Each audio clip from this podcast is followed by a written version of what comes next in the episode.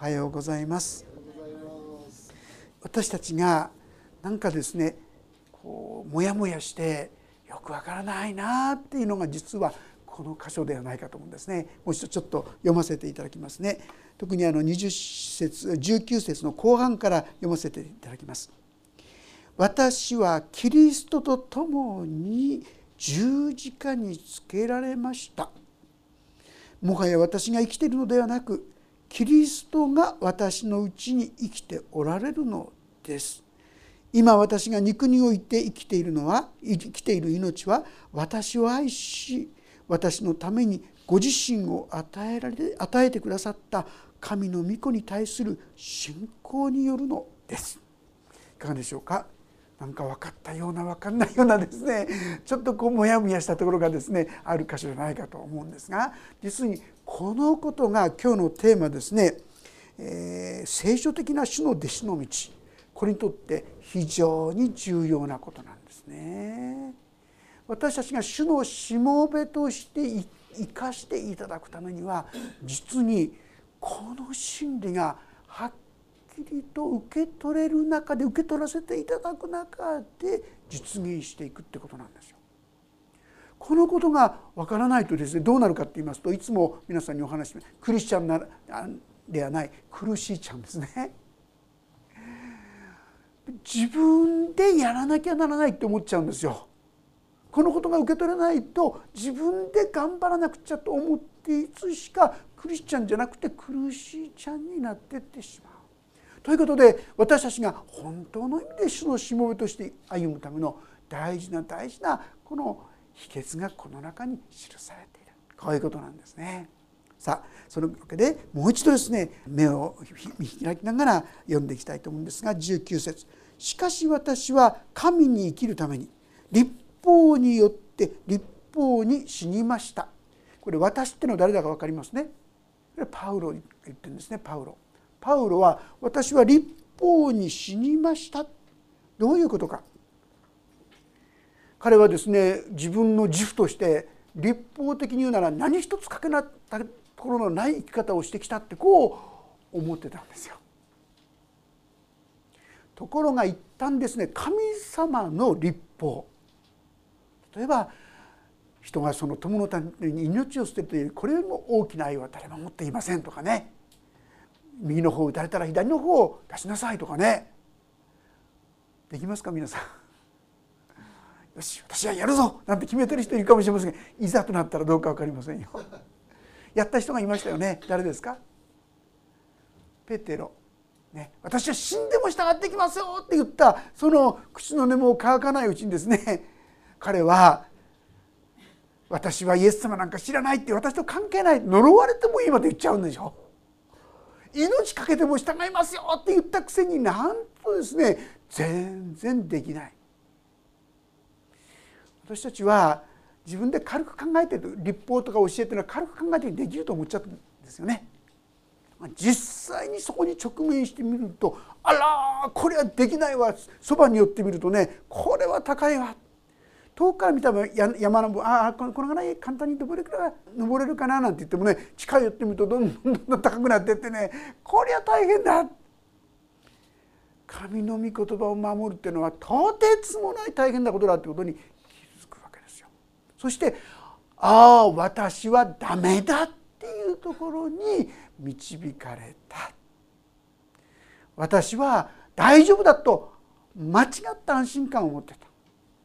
実は私は神様の基準から比べたらもう本当に捨てられなければならない存在だった。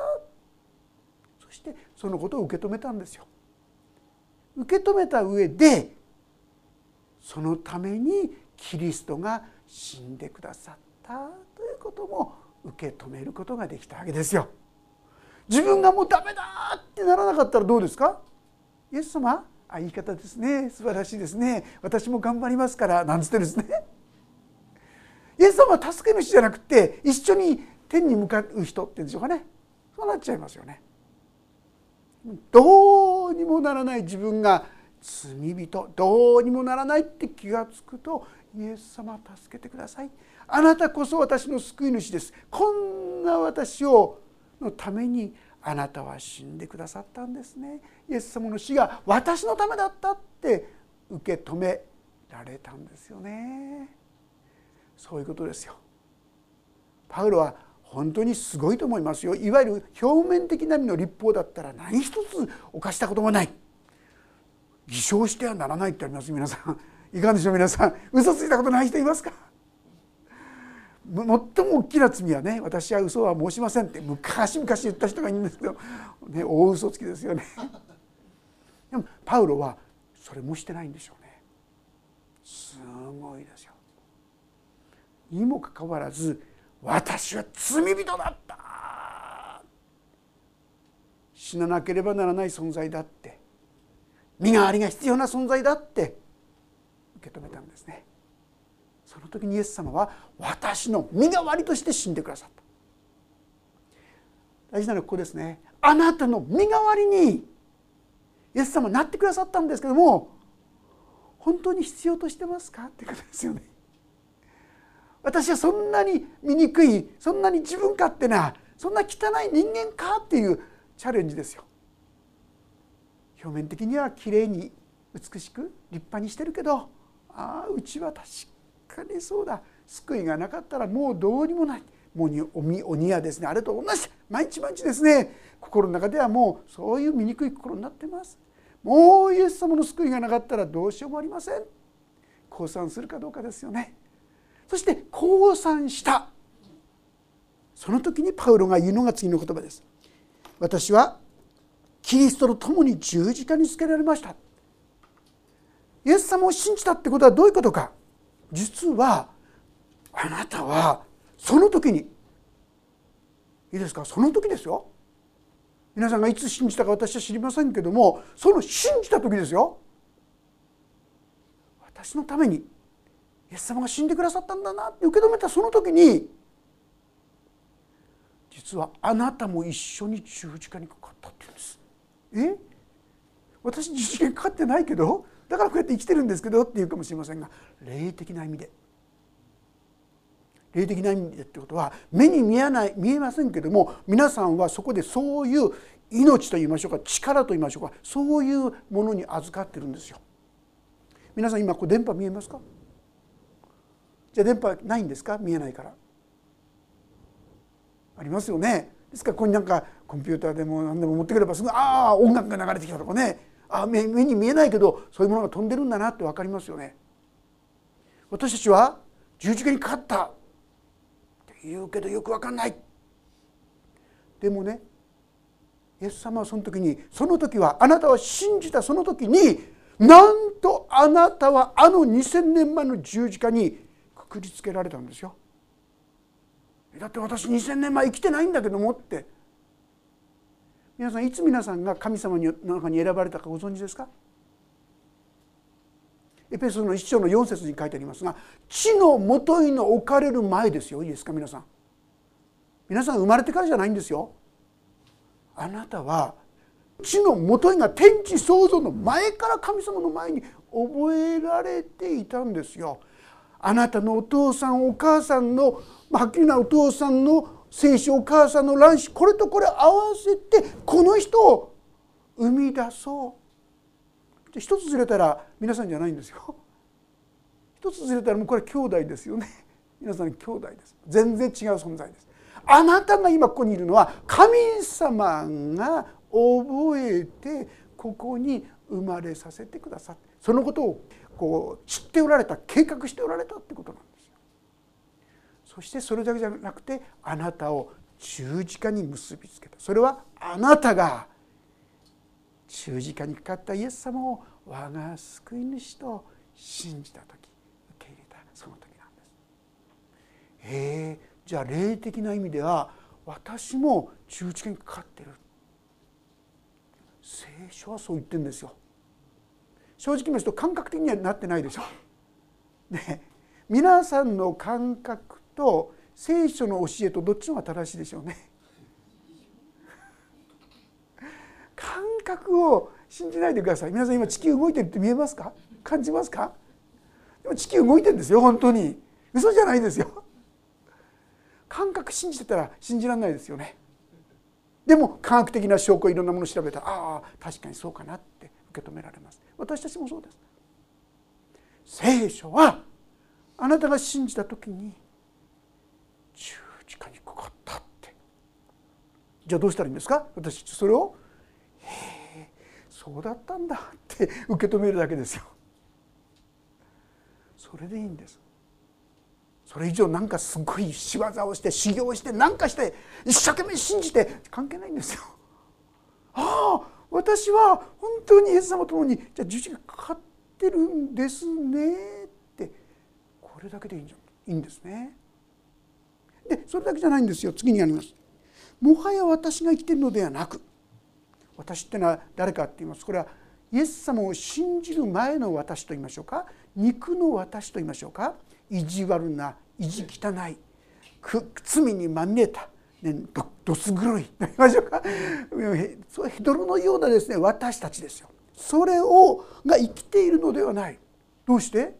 だってイエス様ともに十字架がかかったんですから。キリストが私のうちに生きておられる。え？この私の中にキリスト来てくださったの？あどうしようなんでですね。あの醜い汚い心どうしよう？安心してください。そのまんま私のところに来なさいってイエスも言ってるんですよ。きれいになってからじゃないんですよ。きれいになってからやろうとしたらねお掃除の下手な人ってですね 窓も開けないでですねただこうやってやったら埃がもうもうとかあってねちっともきれいにならない。ある人はですねどうしますか知ってますか？まあ、今だったらとか昔だったら新聞紙かなんか水に濡れてねペペペペってばらまくんですよね。昔そんなことやった人知ってますか？そうするとね入っても埃が上がらないんですよ。イエス様は皆さんの心の掃除の仕方も知ってるんですよ。自分で何とかしてからじゃなくてそのまんまイエス様感謝しますそしてこんな中に来てくださったんですね感謝しますってこれもみん感覚じゃなくてそう言ってるんだからそれを受け止めるんです。えー、私の中に新しい方ねお友達いやいや主ですよ皆さん。ス様がこれは精霊とイエス様を信ずる時に精霊という方が皆さんの中に下されてその精霊が皆さんの中でこのイエス・キリストを心の王座にさえも迎えることができるようにしてくださっているんですよ。少し分かりにくいですがですから、まあ、精霊がいてくださると言っても間違いじゃないキリストがいてくださると言っても間違いじゃないそういう不思議な新しい命新しい力がイエス様を信じた時になんと自分がですね十字架にかかっただけじゃなくて新しい命がここにいてくださるんですよ。もし皆さんのお友達が皆さんのとこにすぐそばに来てですねそして一日中何にも話さないでいたらどう思うでしょうねそのお友達。無視され続けたらですねどうでしょうね悲しく思うんじゃないですか？あ自分はないがしろにされてるんだな嫌われてるんだなって思うかもしれませんよね。もしかしたら皆さんのうちに来てくださった精霊様はイエス様はそう感じないでしょうかね？まあ感じないですけど感じないんですけどもそういうことをやってると思いません？一日に一度もね。神様っつって心向けないんですよね。自分のやりたいことや自分の気にすることばっかりやってて「あ神様あなたいたんだっけね」って言うんですね。キリストが私のうちに生きているって神様の霊ですよ皆さん。神様のこれね使徒行伝の一章八節にあなた方が精霊を受ける時あなた方は力を受けます。力っていうのはデュナミスって言うんですがデュナミスっていうのはもともとダイナマイトの元になった言葉ですよ。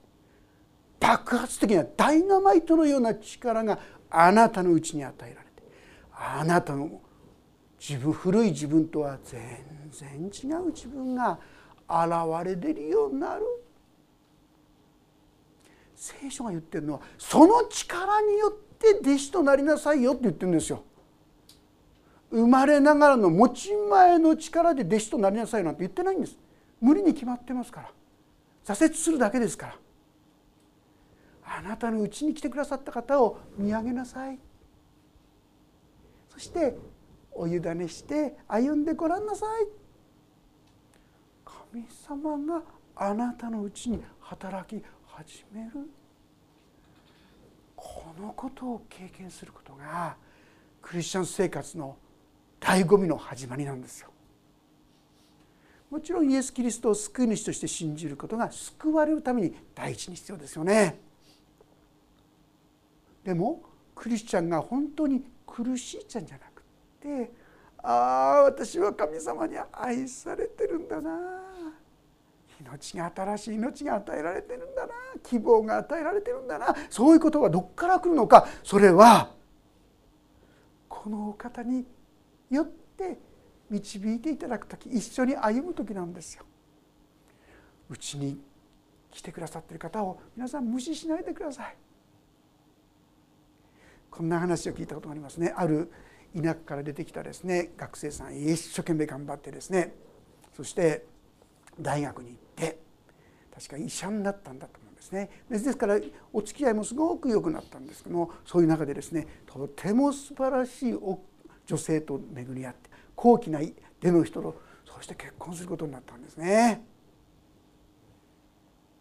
でもですね田舎には自分のおばあちゃん市役者になってですね 自分がそうやって働くために一生懸命苦労してですねお金をしくそして自分が大学に行かせてくださったんですけどもそのおばあちゃんが自分の親だって言えなかったんですよ。あんなみすぼらしい人で何て言ったかっていうとね奥さんに「ちょっとね私がお世話になった乳母がいるんだけど 乳母を家に引き取ってもいいかね」って。ほんでですね乳母をっていうことでねお母さんはもう本当に子供がですねとこに呼ばれるのは何だっていいよってね。後で「ごめんなさいごめんなさい」って言いながらね。ほんで屋根裏部屋みたいなとこにですねお母さんを連れてってそこでお母さん暮らしたんですかね。なんかしょっちゅうその夫がですねその人のとこ行くんですよね。なんか怪しいなってなどういうことなんだっていろいろ聞いてるうちに、まあ、実は話を聞いてなんと彼を育てたお母さん苦労して彼をですねそこまでしてくれたお母さんだってことが分かったのになんであなたそんなこと黙ってたの？ってねその家の中の一番いい部屋にそのお母さんをねお迎えしたんですって。でもこういうことを私たち精霊様にしてると思いませんか？私もみちみちでですね日曜日に教会行く時に「どっか行くんですか？えー、ちょっと」なんですね。クリスチャンになったらですからなんて言えないんですよ。ごまかすんですね。そうじゃなくて心の王座にお迎えし一番いい部屋にお迎えしようじゃありませんか。その時にこの方が生き生きとしてくださるんですよ。その時に私たちが生き生きと生きれるようになるんですよ。自分で頑張っていくの。ある人言ってるんですね。花園を作るんだけどお花園一生懸命行くんですが切った花植えていくんでどうなりますか？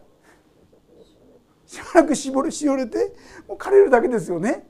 私たちの歩みってそんなんじゃないでしょうかね。枯れる花を植えて一生懸命頑張るんだけどもあダメだったあダメだったってね。自分の力で頑張る生き方っていうのはそういう枯れた花をねもう切った花を植えるようなもんなんですよ。それに対して御霊様が言ってくださったんだ。どうか一切委ねますから導いてくださいって明け渡していくそれは命の道なんですね。その人からは永遠の命の水が湧き出るようになるってこう言いました。ヨハネの4章の中にですね。その人の腹の底から生ける水の川が流れ出るようになる。私たちはね結構もらい水で何でしょうかもういいやってね満足しちゃってる面があるかもしれない。神様からどっか集会に行って素晴らしいねああ素晴らしいとかね素晴らしいああ素晴らしい。でもこれじゃまた枯れちゃうんですよね。永遠の命の水が湧き出るような命を私たちに神様は備えてくださってるんですよ。それがイエス・キリストによって自分の罪が許されそしてこの方に一切の不安もそれもお任せしていくそういう生き方なんですね。この生き方の中に弟子の道があるんですよ。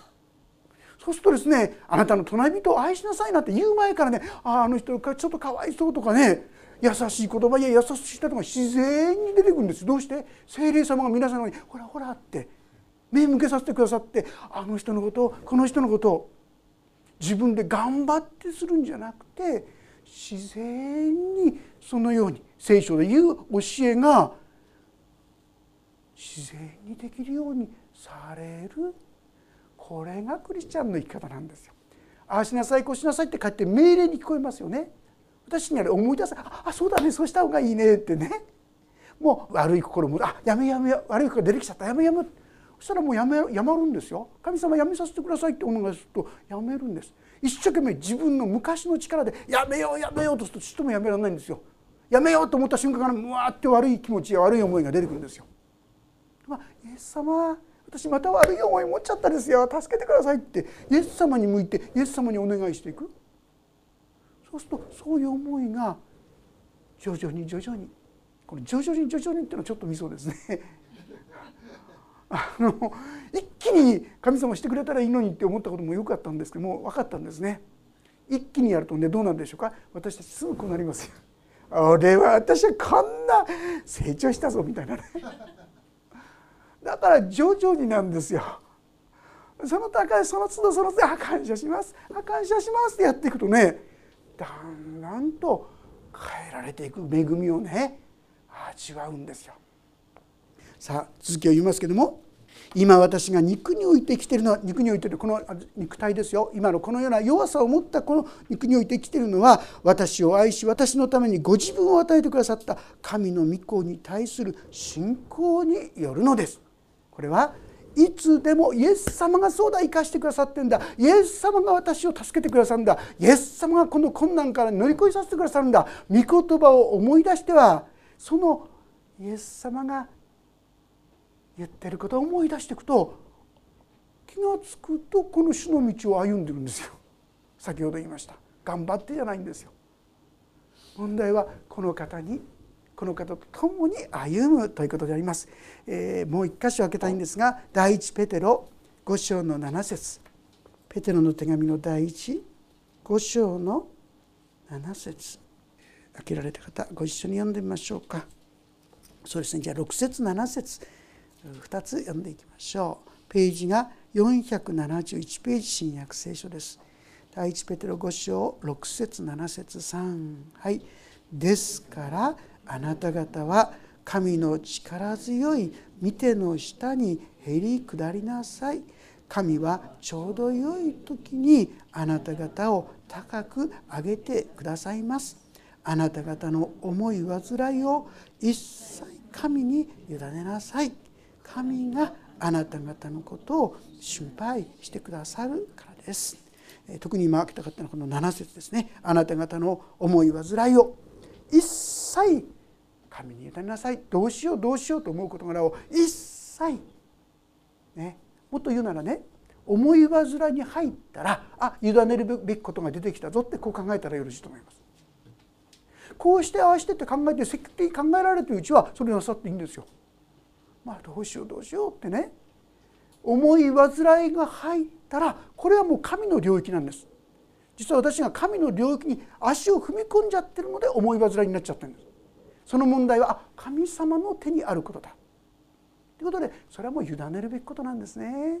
そうするなら神ご自身が心配してくださるという大安心の生き方ですよね。自分が心配したらいろいろ決めてもあどうしようどうしよう違うかもしれないああだこうだいろいろ心配になったりするんですが神様にお任せしたら大安心じゃないですか。神様はこんな生き方ができる。そのためにイエス様はこの世に来たよ。あなたにそれをとってはそれは難しすぎることですか？いやそうじゃないよ。問題はイエス様は自分が信じた時にああ私もあの時にイエス様と共に十字架にかかったとイエス様は言って聖書は言ってるんだな。あるいはあそう言ってくださるんだな。それを受け止めてじゃあ私は神様の前に何一つもう裁かれることもなければ呪われることもなければもうそのことは全部処理済みなんだな。それだけじゃない。新しい命がキリストの命が与えられてんだな。感謝します。どうか導いてください。あなたの御子にかなう歩みができるようにしてください、まあ、何でもいいです。導かれたように祈っていかれる時に不思議なそういう力をね与えられていくんじゃないかなと思います。まあ、しかしそう言われても具体的にどういうことってこういう気持ちがあるかもしれませんが私自身にとってですねこの神の力っていうのは本当にこうよく感じたのは前にも明かしたことがあるかもしれませんがある大学のサークルですね私があのそのサークルで近くのいくつかの大学の方々を集めて200人ぐらい集まったでしょうかねそのグループのですね集会の大会の一番最後にエンターテインメント楽しませる時間を持つんですよね。で9時で当たって私がその役になっちゃったんです。これは私にとっては最も手強いですねていうか嫌な絶対受けたくないでも確か3年だったんですよね。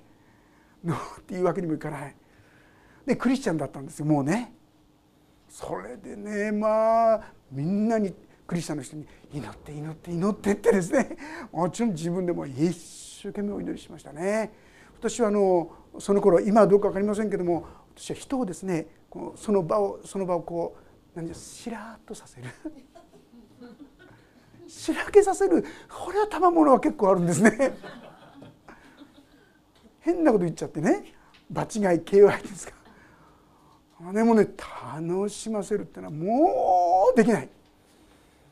とにかくそうやってみんなでお祈りしても自分も一生懸命お祈りしてね。そしてそこに行ったんですよねでやったんですよそしたらね、まあ、私もちょっと喋りながらねうんなんか結構軽くねああいうのって軽く言わなきゃいけないんでしょ？皆さんこれなんつったらもうこれだけしらけちゃうですよね。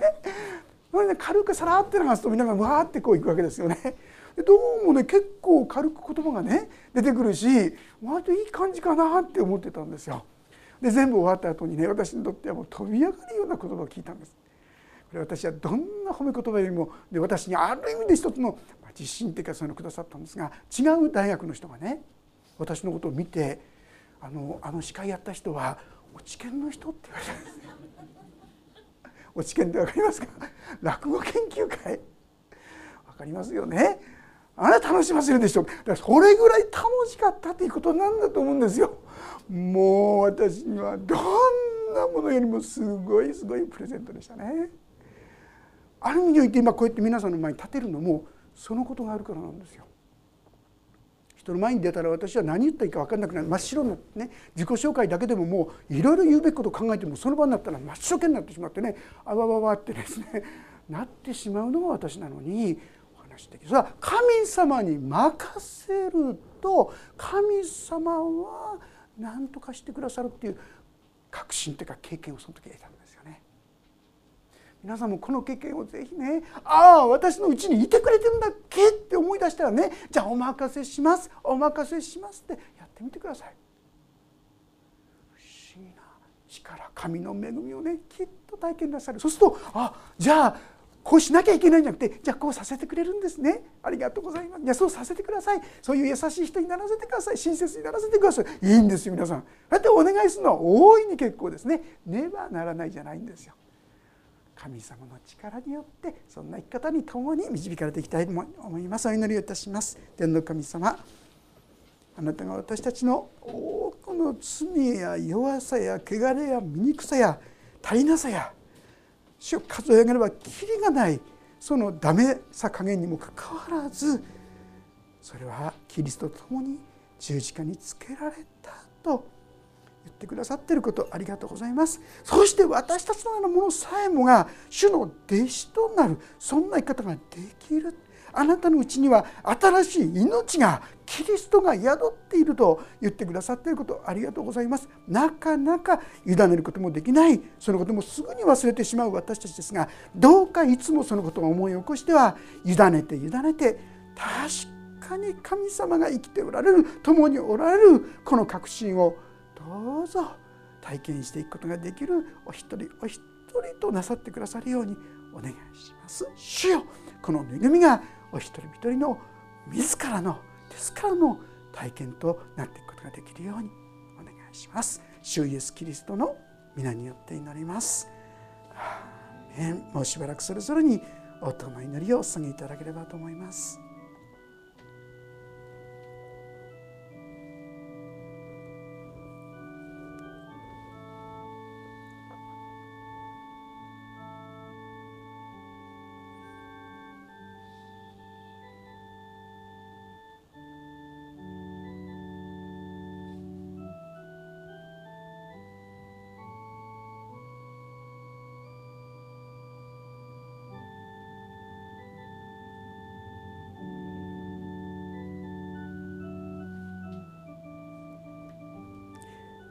エス・キリストの皆によって祈ります。